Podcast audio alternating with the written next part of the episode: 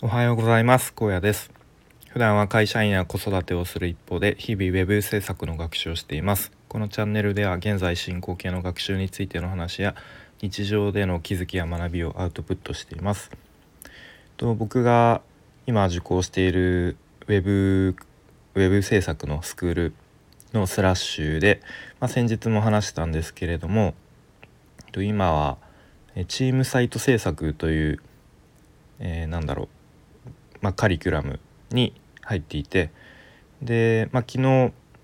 僕が所属し、えー、所属したチームのチームだけの、まあ、キックオフというか、まあ、初回のミーティングみたいなものを夜にオンラインで集まって行いました。でまあチームメンバー3人なんですけども僕含めて、まあ、みんな、えー、それぞれ、まあ、住んでるところも年齢も、えー、職業もバラバラっていう感じで、うん、なんかそんな人たちがこう集まって、まあ、一つのものを作り上げよういいものを作り上げましょうみたいな感じですごく、うん、やっぱりスクールに入らないとそういう環境って、うん、得られないというかそういう環境には入れないものなので、まあ、改めて、うん、まあねあの決して安くはないお金を払ってでもスクールに入る価値ってまあそこにはあるのかなっていうふうに思いましたね。まあ、今後もうんとそのチームサイト制作のこう実際どういうことやっていくのかとか、まあ、細かいところを話していければ、まあ、もし聞いてる方がいてでその方でウェブ制作のあの学習中の方とかちょっとこうスラッシュっていうねスクールに興味がある人が、まあ、聞いてるか分かんないですけど、まあ、参考になればいいかなみたいな、まあ、ほとんどはあの自分自身のためにねやってるんですけれども、まあまあそんな感じでやっていきたいと思います。で今日はちょっとそのスクールの話もしたいのは山々なんですけど、まあ、全然あの関係ないというかあのまあ、コロナについての話をしたいなというふうに思います。で結論とかもないしなんか別に自分が自分の意見とかもなんかいまいち固まってないんですけれどもまあでもなんとなくこう話話したいなと思いつつ、まあ、結構こうなんかナイーブなナイーブ？うん結構、えー、あんまりこう人にちょっと話しづらいなみたいな話のような気もするのでちょっとこちらで吐き出したいと思います。で、まあ、なんか感染症対策そのものがなんか目的になっているなという感じることが少なくなくてえっとまあコロナ禍になってもう2年2年以上、まあ、ちょっともう正確にどれぐらい経ったのかわからないぐらいもうもうこの生活が当たり前になってますよね。でそのコロナに対するこう価値観とかうん距離距離感、うん、価値観ってもうほんと人それぞれだと思います。で、まあ、うちみたいに僕みたいに小さい子供がいる、まあ、子供がいないとか、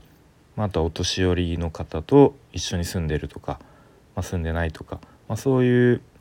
人それぞれの状況環境によっても、うん、価値観は異なってくるのかなというふうに思いますね。で、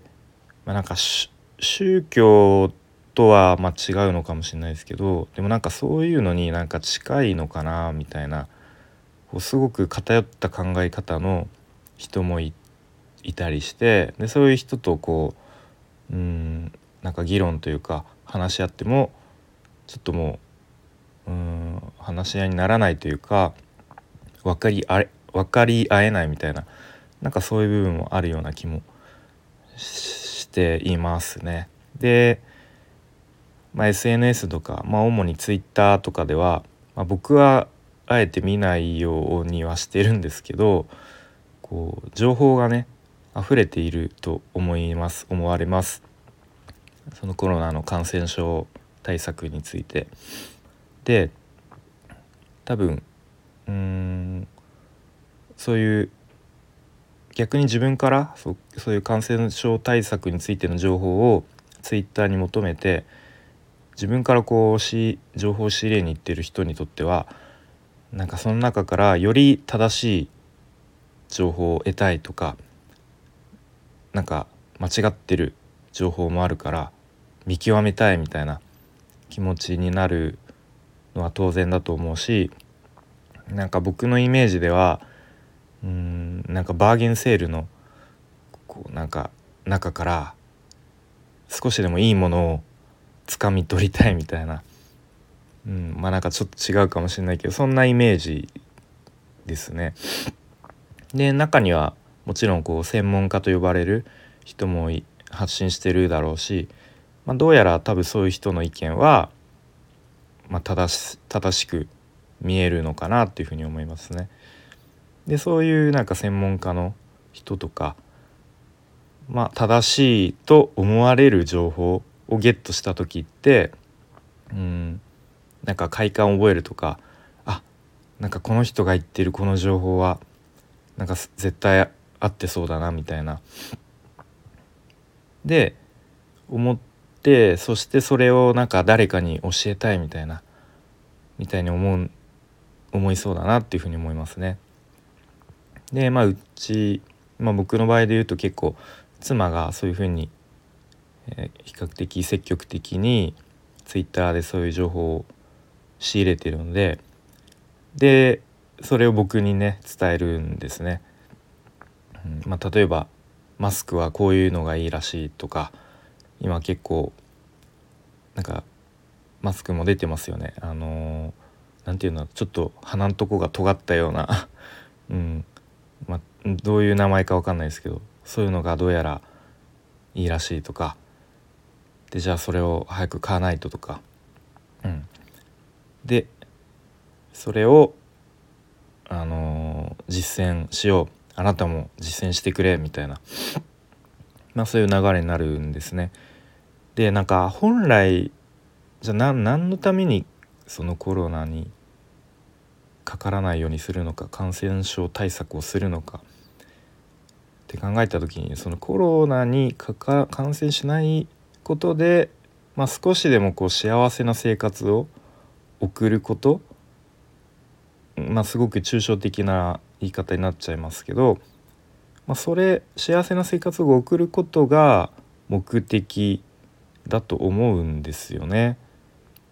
でもなんかその感染症対策自体が目的になってるなと感じることがあの少なくなくて、まあ、手段が目的になってるみたいな、まあ、そういう感じかもしれないですね。で、まあ、子どもたちも、まあ、もちろんコロナかかってほしくないしワクチンも打ってないんでね、まあ、かかったら大変なので、まあ、できるだけこううん人の多いとこには行かせたくないなとか。でまあ思うのはもちろんあるんですけど。でまあどこにも行かせなくて、まあ、極端な話ずっと家にいれば、まあ、コロナには感染しないとは思うんですけど。でもそれってもしかしたら子どもたちの、うん、体験の機会を、ま、親が奪ってしまっているのかなっていうところも少しは感じますね。でまあそれってこう子どもたちにとって果たして、うん、100%正解な行動なのかなと思うとうん時々疑問が湧くことはありますね。でまあこれっていうのはすごく難しい問題で、まあ、どれが正解で100%正解でどれが間違ってるっていうのはない問題だと思うんでうん、まあ、その中で日々こう少しでも少しでもうんいい選択をしていくしかないのかなっていうふうに思いますね。はいということでまあすごく今日はなんか歯切れの悪い話で特に結論もなく話してきたんですけどまあこんなことを今現在僕がぼんやりと思っていますっていうことを話してみました。まあなんか時間が経ってから僕も後で聞き返してみてああこんなことを考えてたなみたいに振り返れればいいなと思います。はい、それでは今日も聞いてくれてありがとうございました。